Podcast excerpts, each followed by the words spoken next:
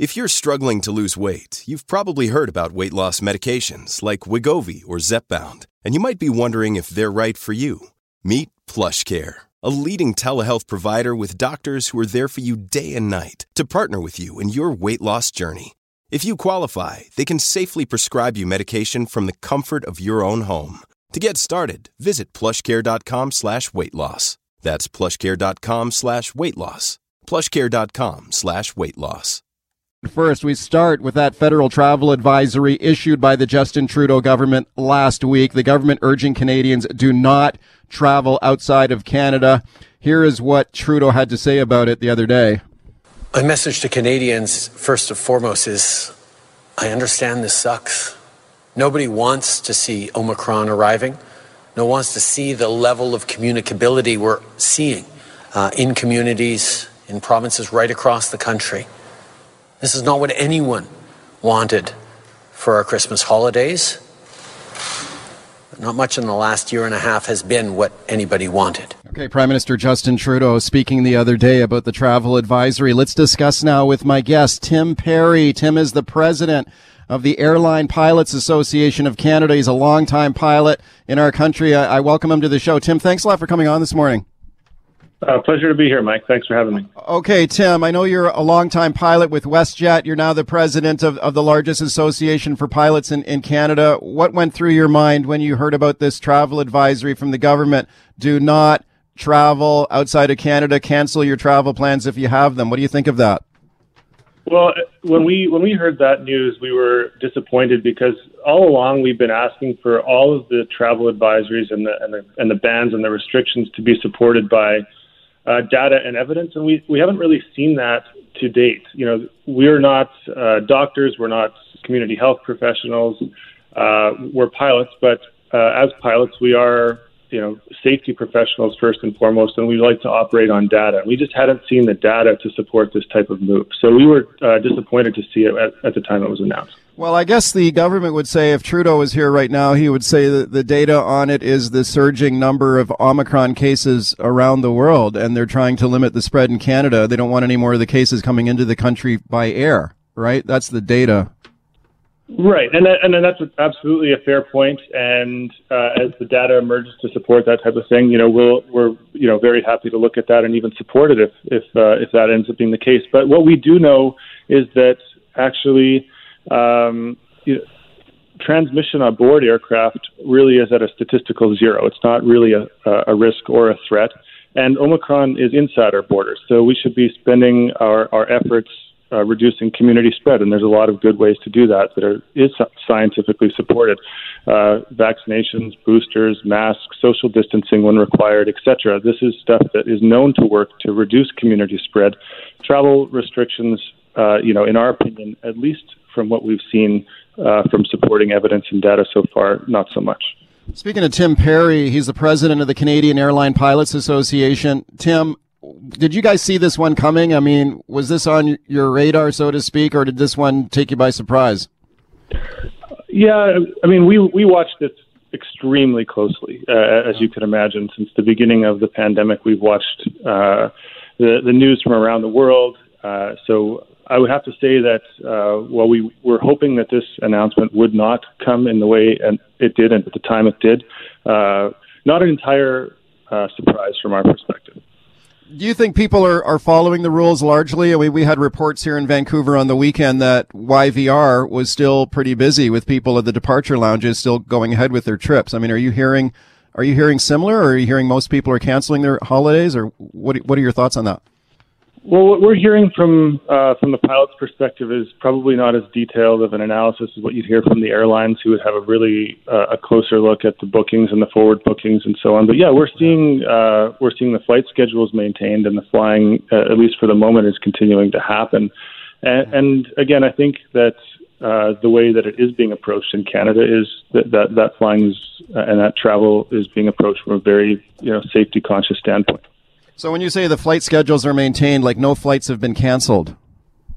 Right. So we haven't yeah. seen that yet. I mean, uh, there that there could be a reduction in, in flying schedules if forward bookings are, are, reduced, and that would have a drastic impact on, uh, you know, on the jobs of, of pilots across the country. But we haven't seen uh, that yet. But we're we're watching it really closely to see what airlines are choosing to do and and what type of uh, information they're gathering about forward bookings as a result of everything that's uh, um, happened in the federal announcements right. that have been made. Speaking of jobs, this announcement comes a week or so before Christmas, the busiest travel time of the entire year. And this is an in industry that's been walloped with this pandemic, just getting back on its feet in some ways. What kind of impact does an advisory like this have on the industry? Uh, it's it's pretty difficult to uh, overstate um, the impact that this type of announcement has. Um, you know, will it, it will be, remain to be seen exactly how it plays out and how long these types of restrictions and guidelines remain in place. But you're absolutely right. This is an industry that uh, was really uh, severely impacted, probably impacted to the degree that no other industry in the country or the world really was, uh, if I may say so, and uh, has a, a, huge impact on on jobs and all of our members and all of their families. It's uh, these are this is an industry that if restrictions are going to be implemented, uh, mitigations must be uh, made and taken in, in order to yeah. support the industry and the workers. Okay, well, on that point, let me play a clip here from you from Justin Trudeau the other day talking about impacts to travel, tourism as a result of this advisory. And here he is pledging for the government to be there. Here's what Trudeau had to say about that. We will be there to support areas that need to go back into lockdown. We will be there to support hard hit industries. We will be there to help Canadians do the things that unfortunately we know all too well that we need to do to fight the spread of COVID 19. Okay, so, you know, airlines, I guess, would be obviously a hard hit industry here. Uh, does that give you any reassurance that the government would be there to help you, your colleagues, out through this? Well, I sure hope uh, he means that because uh, when the pandemic first struck and uh, when really lockdowns began in the early part of 2020, I think the measures that the Canadian government really failed to stabilize this industry in particular. Yes, measures were undertaken. Uh, yes, uh, Canadians were supported to a degree, but this industry was really failed to be supported, and so, and it um, and the way it wound down and uh, was harmed was probably unique uh, across the Canadian economy, and so we need more than that this time if uh, if this does play out in that way. What What do you think about you know here you've got a travel advisory that's been put in place by the government. It's it's not a ban, so they're saying you can still travel if you want. They're just asking you, pretty please, don't do it. But for guys like yourself, like pilots in Canada, air, air, airline attendants, you you still have to go to work, right? Like it's not like you can you go to your boss and say, hey you know, Justin Trudeau says don't travel outside of Canada, so I'm not coming into work today. No, I mean certainly not. And uh, you know, again, as I was mentioning earlier, you know, we like to you know make our decisions based on science and data. And so, uh, whether it's a recommendation or a, an advisory or a travel ban, uh, we want it supported by uh, the hard evidence that, that uh, really does support that type of decision. And look, we're reasonable people. Canadians are reasonable. Reasonable people will reach reasonable solutions if they're given the proper information. And, and so uh, we want to see uh, that emerge and, and those positions made clear so that we can understand them better. And, and, and then uh, we can address what needs to happen at that point. Tim, thank you for coming on today. I appreciate it a lot. My pleasure, Mike. All right, welcome back to the show. Let's talk about the Omicron variant of the virus on the rise just about everywhere, including here in British Columbia. Lots of other provinces responding very aggressively to this. I mean, you take a look what's going on in provinces like Ontario and Alberta, where they're do- they seem to be doing a lot more than we're doing. In Ontario, for example, the rapid tests for COVID, the take-home tests, those are being distributed everywhere for free in Ontario. What's the deal here in British Columbia? Why do we not have these tests? I think the government has bungled this one. Let's check in with the opposition now. Shirley Bond, interim leader of the BC Liberal Party, six term MLA for Prince George. Shirley, thank you for coming on today. Oh, it was a pleasure, Mike. Okay, let's start with the uh, the rapid tests, and let me play a clip here for you from the health minister. So here's Adrian Dix. Uh, government clearly feeling the heat on this, why other provinces have these rapid tests and we don't. So here's Adrian Dix talking about why we don't have these tests right now. Here's what he said, and I'll get your thoughts. We'll be seeking and are seeking uh, more rapid tests than we'll be in January. Based on what we were told in November and December, it was our expectation that take home tests would be available, and they're not yet. I mean, ones that are designed and are and are on-label use of take-home tests, those would be available. They're not available yet. Okay, so they they were told they would be available, but you know apparently they're not available. Your thoughts? Well, first of all, obviously they're available in practically every other jurisdiction in Canada.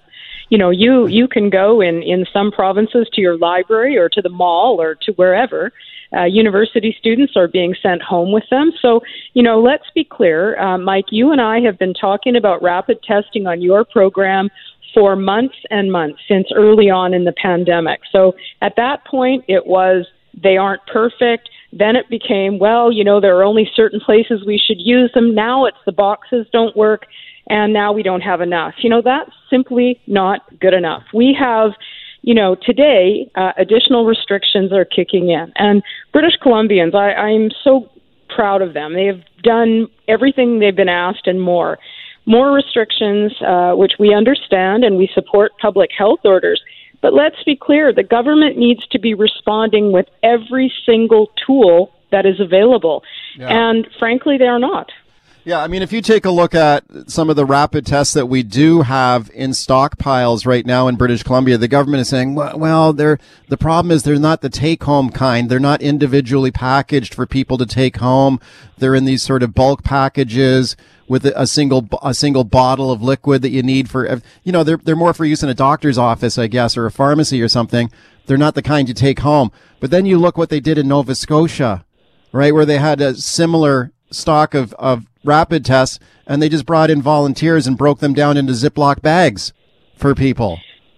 Seems pretty yeah. straightforward, especially at a time, Mike, when we're being told that there are that it it is necessary to take urgent steps. They're telling we're at they're asking British Columbians to take additional measures so they can figure it out uh, in other jurisdictions. The answers are simply not uh, good enough when it comes to why we can't be doing the same things in British Columbia. Okay, I think the government feel, clearly feeling the pressure on this, and we understand there will be an announcement of some kind tomorrow mm-hmm. on this. Uh, what do you want to hear from the government on this tomorrow? I suspect they're going to announce they've got some sort of strategy on rapid, getting these rapid tests out. Well, I certainly hope they do because it's long overdue. And we've been calling for the use of rapid tests systematically since early in the pandemic. As we speak, there are giant lines in the lower mainland for people lining up to try to get a test. Imagine if we had a rapid testing program where people could pick up the rapid, rapid tests and make sure that they are checking uh, themselves. So, you know, what we should be hearing is that avail- that those rapid tests will be available before Christmas, free to access for British Columbians. Uh, I highly doubt that'll be what the plan says, so we'll wait and see. Why but do you do- only- why do you doubt that? Well, because we've heard Adrian Dix tell us that, well, we can't break up the boxes. We don't have the take home model. So they better have better answers than that tomorrow. Uh, British Columbians expect that, and we certainly do. Okay, speaking to Shirley Bond, leader of the BC Liberal Party, we take a look at the, the spread of this variant. Like you said, there's long lineups for people looking to get tested. Mm-hmm. Lots of people want to get their booster dose. But then you take a look at some of these community vaccine clinics across British Columbia are actually actually closing down for mm-hmm. the holidays, some for as long as two weeks, including in your hometown of Prince George. Your thoughts? Mm-hmm. Well, you know, again, uh, we we we are deeply concerned. And first of all, I do want to recognize the tireless efforts of healthcare workers. And no one is suggesting they're not tired and that there isn't fatigue. But there needed to be a plan. We need to be clear about this. The government knew there was going to be the need for booster shots. We need to be calling in all of the extra resources we can possibly find. We called for them early in the pandemic to onboard pharmacies. We're now hearing they're being onboarded in this week and last week. Well, why wasn't that done before? They had to be added to the system so that they could, uh, you know, uh, document uh, what takes place. But why on earth wasn't that done over the last year? So, you know, again, we have places in British Columbia that have some of the lowest rates of vaccination in the province, and they are having very infrequent booster shot or vaccination clinics. It simply doesn't make sense. Okay, so you think they should be opening up more of these clinics? Not, I mean, you know, people need a, a Christmas break or like a holiday break like everyone else, I guess, but do you think they should be kept open through the holidays? The government needs to find as much capacity as possible and make sure that we have as much accessibility to getting a booster shot as possible. It is oh. the tool we have at the moment, Mike, to actually manage through what the government itself is describing as very dire circumstances. So, yes, they should be finding additional resources, support, adding capacity, not shutting it down in the height uh, we're told the next couple of weeks are going to be absolutely critical. And in yeah. many parts of British Columbia, you can't get a booster shot. Okay, speaking of those booster shots, we also see other provinces moving up the timeline to get that booster. So in Ontario, mm-hmm. you can get the booster shot as early as three months after your second shot. In British Columbia, we still continue to say, no, we're going to wait for the, the six month waiting period. That's the one that is recommended by the National Advisory Committee on Immunizations. Do you have any concerns that British Columbia is, is sticking to that six month uh, waiting period, or do you think that should be moved up? Well, first of all, you know, I'm I'm not a I'm not a medical uh, expert, but I can tell you this: that our concern at the moment is that even meeting the six month target is becoming less likely. So that is a concern. And so, of course, we need to be looking at science, but we also need to look at the urgency that is required during the, this surge. And and again, you know, uh, we we saw the minister uh, uh, just a week ago. It was six to eight months. Now it's going to be six months.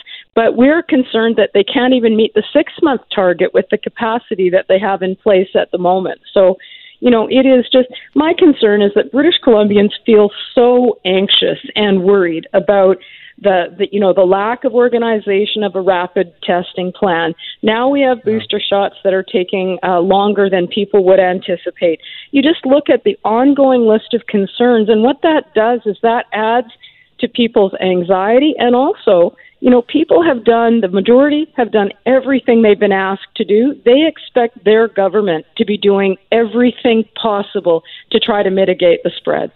Speaking to Liberal leader Shirley Bond, let me ask you about the campaign by some students at UBC mm-hmm. to go with online exams instead of in-person exams. We've seen other other universities, notably the University of Victoria, uh, have canceled all their in-person exams. They've gone to online exams instead to reduce the risk of the virus. UBC continuing to say no, they'll stick with the in-person exams. Have I'll play a short clip here for you uh, from Global News reporter Kamil Karamali here on this and get, get your thoughts. Have a listen. Justin Kim is an economics student. His professor flagged a positive COVID 19 case in his class right before his final exam. We all sent him an email the, uh, uh, before the exam and just asking him, like, saying, hey, we're not very comfortable doing this. And he said, sorry, there's nothing I can do. Um, we're going to proceed as normal. Now, this group says they've gotten a petition with more than 1,000 signatures calling for the school to switch to virtual exams. Also taking issue with the university not disclosing the number of positive cases within the school. Students have no idea whether there's six or 600 cases on campus right now. Do you think, Shirley Bond, that UBC should be offering these exams online instead of in person? What I think is that the uh, government and the minister responsible should be listening, paying attention, and speaking up. Our critic for the last number of weeks has been raising this very issue talking about uh, the concerns at, at universities and colleges across British Columbia. We've raised the issue directly with Minister Dix and with Dr. Henry. And again, you know, they may be hearing the story, but they are not listening. And that is an enormous concern. You think about other uh, institutions across the country, uh, students are being sent home with rapid tests as yeah. they go home to their communities. That hasn't even been considered in British Columbia at this point. So again, it is a lack of consistency. And, and where is the minister uh, speaking up and trying to give some assurance to students that indeed uh, they are paying attention to the concerns that have been expressed? Shirley Bond, thank you very much for coming on today. I appreciate it a lot. My pleasure. We'll look forward to chatting again. Thank you, Mike. All right, welcome back to the show. Taking a look at uh, some of the lockdown measures that are being imposed in Quebec today. Wow, you think we got it bad here? The Quebec government shutting down bars, taverns, casinos, theaters, gyms, schools as of 5 p.m. today, local time in Quebec. Uh, the Quebec health minister calling this situation critical with the surge of the Omicron virus in the province of Quebec. They had like 4,571 new cases there today. It's a new record. So yeah, they're bringing in some pretty severe lockdown measures in the province of Quebec today. Keeping a close eye on the numbers in British Columbia today as well. We've got an updated news conference coming this afternoon from provincial officials. Make sure you keep it locked here to CKNW all day long for continuing coverage of this. All right. Earlier today on the show, we talked about the federal travel advisory that's been imposed by the Justin Trudeau government. Do not travel outside of Canada. If you have holiday travel plans, cancel them. That is the advice, the advisory from the Trudeau government here. Here's what Justin Trudeau had to say about it. My message to Canadians, first and foremost, is I understand this sucks. Nobody wants to see Omicron arriving. No one wants to see the level of communicability we're seeing uh, in communities, in provinces right across the country. This is not what anyone wanted for our Christmas holidays. Not much in the last year and a half has been what anybody wanted. Okay, Justin Trudeau speaking the other day about the federal travel advisory that is in place. The government warning people don't travel. It's not worth it, especially if you get sick while outside of the country. If you have difficulty in getting back to Canada, there may be border restrictions imposed in the meantime. So the government advising people don't travel right now. If you have travel plans, you should cancel them. Now, not everyone is uh, following this advice. There's still lots of people traveling. Lots of people are not canceling their vacation plans. Saw reports on the weekend that travel departures from YVR uh, still going along at a good clip. I spoke to Tim Perry uh, this morning about it. He's a longtime pilot with WestJet, now the president of the Canadian Airline Pilots Association. And he says flights are continuing. No flights have been canceled. Here's what he said to me.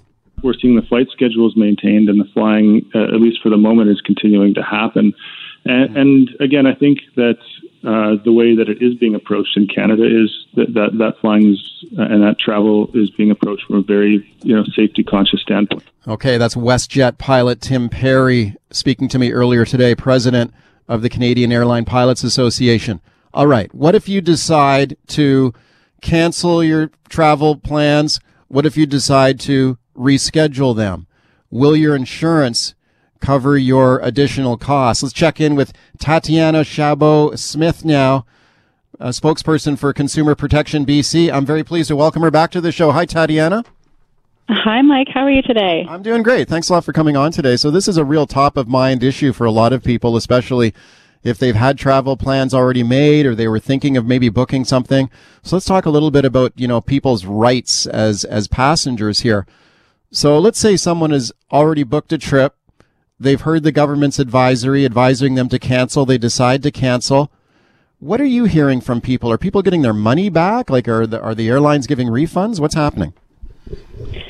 Well, you know, we've been hearing things from consumers, well, what seems like a while now, right? And so the newest restrictions are really hard for everybody. So I know it's a really difficult time. Um, but I'm glad to be on the show today because I do have some options for people. But you know, the reality is is what we're seeing is a lot of businesses, so travel companies, airlines. Um, we're not new at this anymore, unfortunately. And so they have a lot of processes in place now to be giving money back or to be you know, like giving credits or all those kinds of things are in place. So I know a lot of people are considering traveling, uh, canceling their travel plans, and you know, after all the news. And what we really advise people to do first and foremost is to read through their refund policies. Um, so that they can kind of understand what they're gonna, what's gonna happen if they cancel themselves. Right, and you mentioned like some airlines are giving credits rather than like a cash money refund on a canceled trip. Instead, you might be offered a credit and I guess that you could fl- you could use those credits to fly later, right? Yes, absolutely. Yeah. So yeah. there's a bunch of different options that are being offered. So I guess what we would advise is that if you're thinking about canceling and you haven't done it yet, read through the refund policies. Don't assume that you're automatically going to be given a refund uh, because the government's advising not to travel. So just sort of go into it doing a little bit of thinking, a little bit of reading, find out what the refund method is. You know, is it a actual dollar value refund or is it a voucher? Just so that you're making some informed choices. And so that's what we would recommend. But then what we want to tell people is like, where do we fit in? So a bunch of consumers have dealt with canceled travel since the pandemic began, and you know, especially in the early days, we're having some issues getting refunds from travel suppliers. So here with um, Consumer Protection BC, we're a regulator, and one of the laws that we oversee is helping people if the travel they bought online was canceled by the business. So I'm going to get a tiny bit technical here, so I hope that's okay. Sure. But BC's consumer protection laws have this option for people, so they must have canceled online or uh, sorry, booked online or by phone. And this sort of really applies to any types of services. So first of all, if the, if you did that, and if the business canceled, so for example, your flight uh, got canceled, it didn't take off, then we have a variety of steps on our website that you can follow to cancel and then get your money back. So it takes some time. There's a lot of steps to follow, uh, but it's all laid out really clearly on our website, the process that you need to follow. And we just want people to know that they do have that option. Um, having said all that, we are seeing that many of the businesses, um, you know, do have policies and processes in place now where people are sort of getting made whole. Right. Speaking to Tatiana Chabot Smith, Consumer Protection BC, how about travel insurance now, which is, I think, more important than ever for anyone who is thinking of traveling? I think you better make sure you have that insurance and read the fine print. Like, you better read this policy and be certain of exactly what your coverage is. So, would you say, in your experience, like, does most travel insurance cover, let's say, cancellation? Like, if you buy cancellation insurance and then you cancel because you're following the government's advice to do so, does your insurance typically cover that cancellation insurance? Well, we don't oversee travel um, insurance of any kind, so I can't say with any certainty. But just um, what I would advise, like you said, is before you you jump to conclusions or you know start doing all those cancellations pull out your policy if you bought travel insurance and read through it. Maybe give them a call and find out. I suspect that many people buying travel insurance this time around probably did that to begin with uh, because of what's happened over the last couple of years but definitely read through the details so that you know what's yeah. going to happen yeah, and for medical insurance too, just been looking at some of the advice from experts on this. I mean, there's a lot to be aware of for travel insurance in, in these times and circumstances. I mean, you want to make sure that the sh- the insurance you get covers any hospitalization costs if you get sick during this trip and be sure that it covers COVID-19. You know, if there are changing border restrictions, if you've already purchased a non-refundable plane ticket and suddenly the border rules change while you're away, that's another one to be aware of, to be certain that your insurance will cover that. If you Absolutely. have to, if you have to quarantine out of country because of COVID, if you if you test positive for COVID nineteen, you know, you can get insurance policies that cover that too. But you've got to make sure, you've got to read the fine print. You've got to talk to your travel advisors and make sure the insurance that you have covers these inevitabilities because every, every insurance policy is different, right? Yeah, you're absolutely right, yeah. and I mean you've said it perfectly. So it's yeah. it's so hard to make decisions these days, isn't it? Like everything is changing, and it's really important to stay up to date, and that's a hard thing. So you're absolutely right. Make sure that you read all the details and phone whatever supplier it is that you're dealing with to get some of the details, maybe get their answers in writing before you make any big decisions. What, what can you guys do to help people at Consumer Protection BC? I mean, can they phone you for help? Can they get help on your website? How, how does that work? Well, um, as a regulator, we're responsible for some really specific things. So the cancellations that I outlined earlier, we are responsible for that. We don't have any authority over insurance or medical insurance. So uh, what I would do is probably visit our website and find out a bit more about what we can help you with. And there's a lot of information on there to help. Okay, what's the website address again? It's consumerprotectionbc.ca. All right. Tatiana, thank you for coming on once again. Thank you, Mike. All right, welcome back to the show. Let's talk about the Beijing Winter Olympic Games. Uh, just a few weeks away now. February 4th is the date for the opening ceremonies of the Winter Olympics in Beijing, China.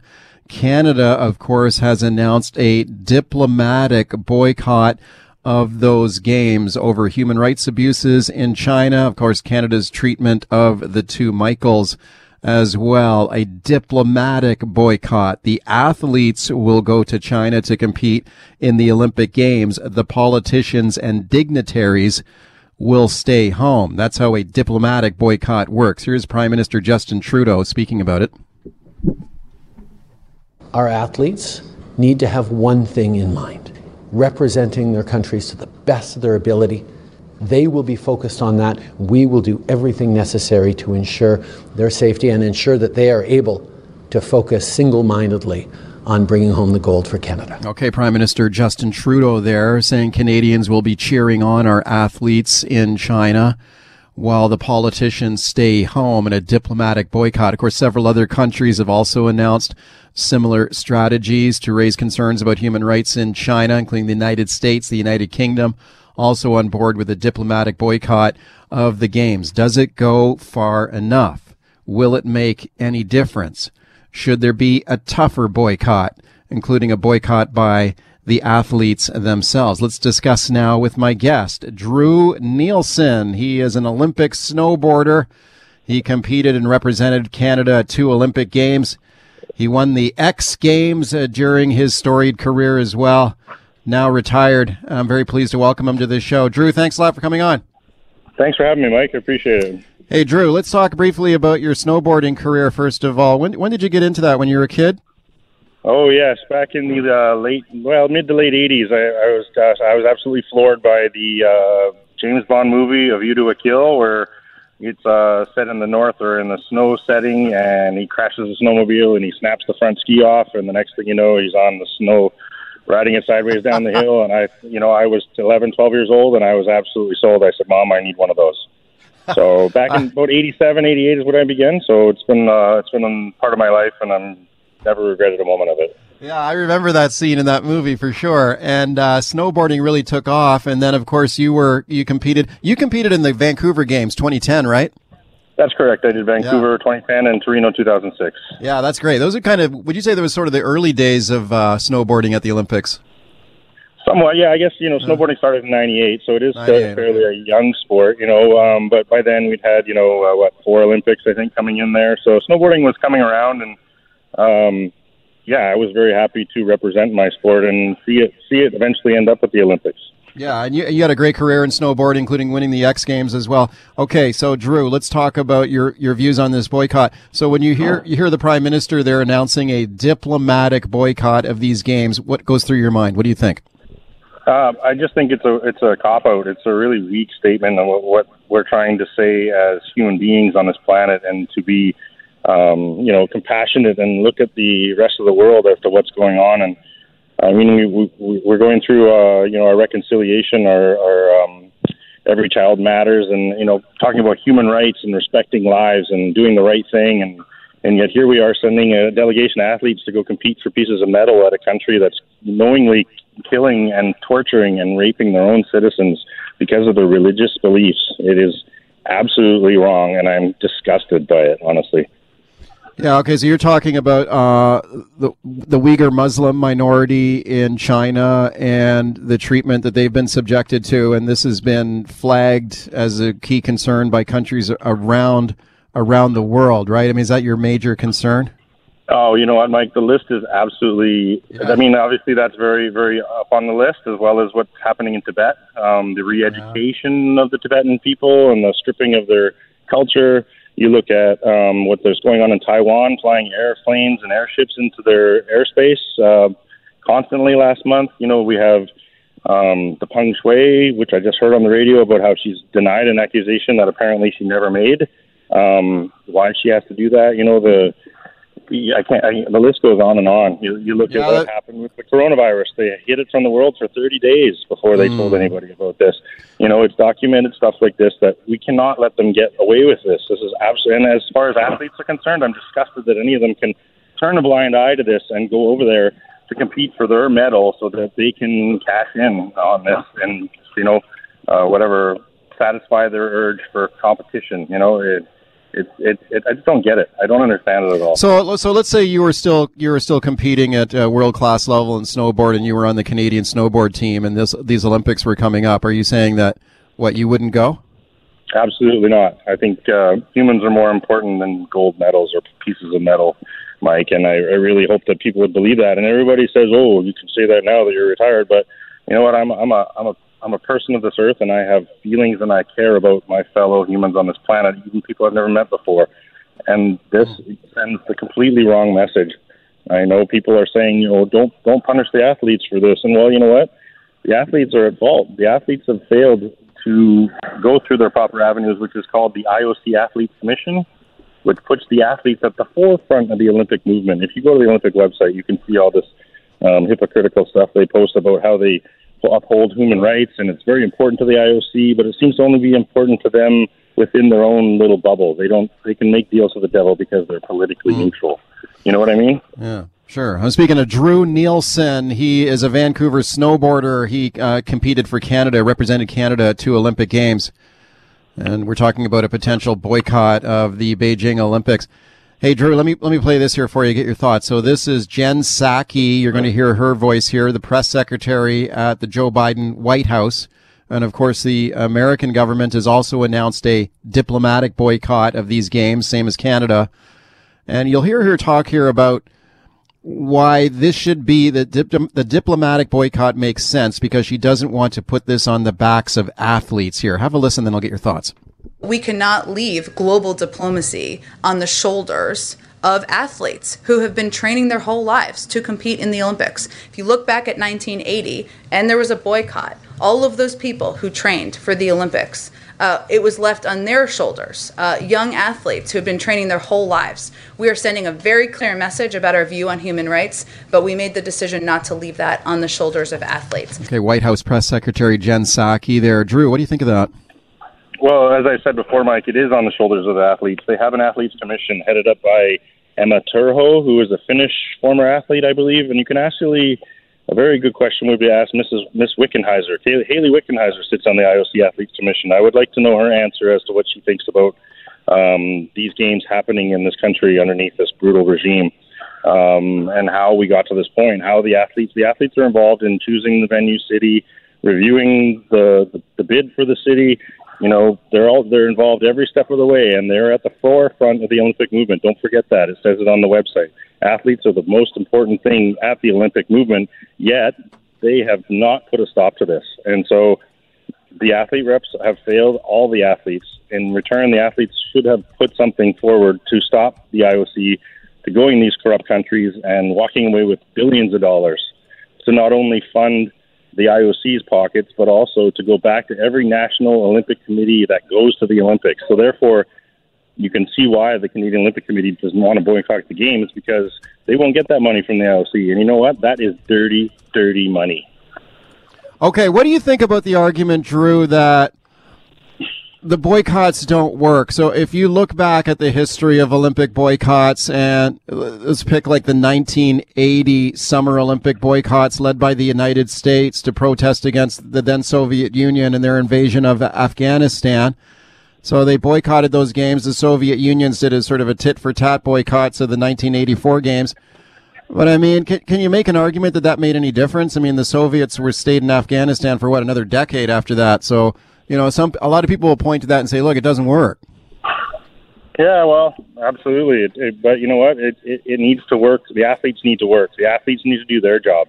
If all the athletes stood up, I bet you asked a percentage of the athletes how many of them actually want to go to China compete for these games.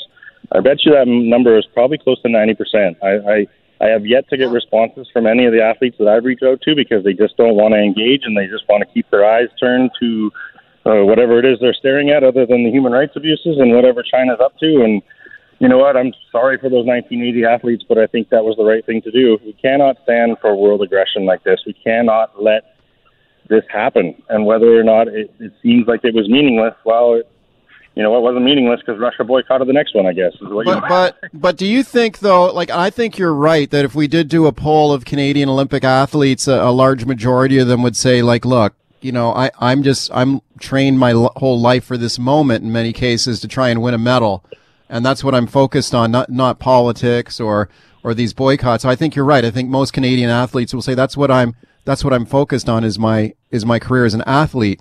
I'm just. Can you blame them for that, though? I mean, you're a you're a young guy who trained trained your heart out to go to the Olympics. I mean, you can understand the sacrifices these athletes make to do that. Can you blame them for saying that that's my focus right now? I mean, No, they may, and some of these people may never get another shot to compete in the Olympic Games, right? Totally understand. I totally understand. But again, we need to hold the IOC accountable. This needs to stop. We need to stop going to these countries where they just walk in. Like if you look at what happened in Japan, they got paid. All the broadcasters got the rights. They got everybody got paid, but except for Japan. Japan made absolutely zero dollars off the last Olympics when it was supposed to be their huge economic recovery from the tsunami. This was supposed to be their big moment, and the IOC just went ahead with it so they could sell it and make their money and get out of there. And you know what? Japan didn't want to do anything that would rock the boat because I think they're still they want to have winter in Sapporo. I think I saw recently, so they don't want to step on the IOC's toes because the IOC is just a corrupt sports organization. Sports organization. Let's get that right. That has power over countries and be able to do this is, is just wrong. And I'm sorry for those athletes, but they should really look at what they're getting into before before they start training for this kind of thing. Like I, I, I I'm partially to blame, Mike. I, I, I let it get to this point. I, I, back in 2010, of course, we hadn't gone to Sochi, we hadn't gone to Brazil and just taken a whole bunch of money and told a bunch of lies there. We hadn't gone to China. Um, you know, so these things are fairly new to me that I've become aware of. But back in those days, maybe I should have been involved in my athletes commission. But you know what? When I retired, I had a third child coming. I had so much on my plate that adding that to my plate would just been, you know, over my head. We have people. We have Hayley Wickenheiser. We have these high-end athletes. Uh, Isba, Espinaeva, Espinaeva, um, the old high uh, the pole vaulter from Russia. He's a decorated, decorated Olympian. And why do they let these people allow the IOC to go to these countries to hire slave labor, what is what it basically is to build the venues that they'll be competing on. Like this, it, if none of this rings a bell in their heads, I'm sorry, but you know what? You know what? We have world championships, we have X Games, we have all sorts of different other huge sporting events that Okay. should be looked at more important than the Olympics, in my opinion. Now. Drew, I respect how you're speaking out on it. Thank you for coming on today to talk about it. Appreciate it a lot. Thank you, Mike. I appreciate it, and uh, you can call me anytime you like.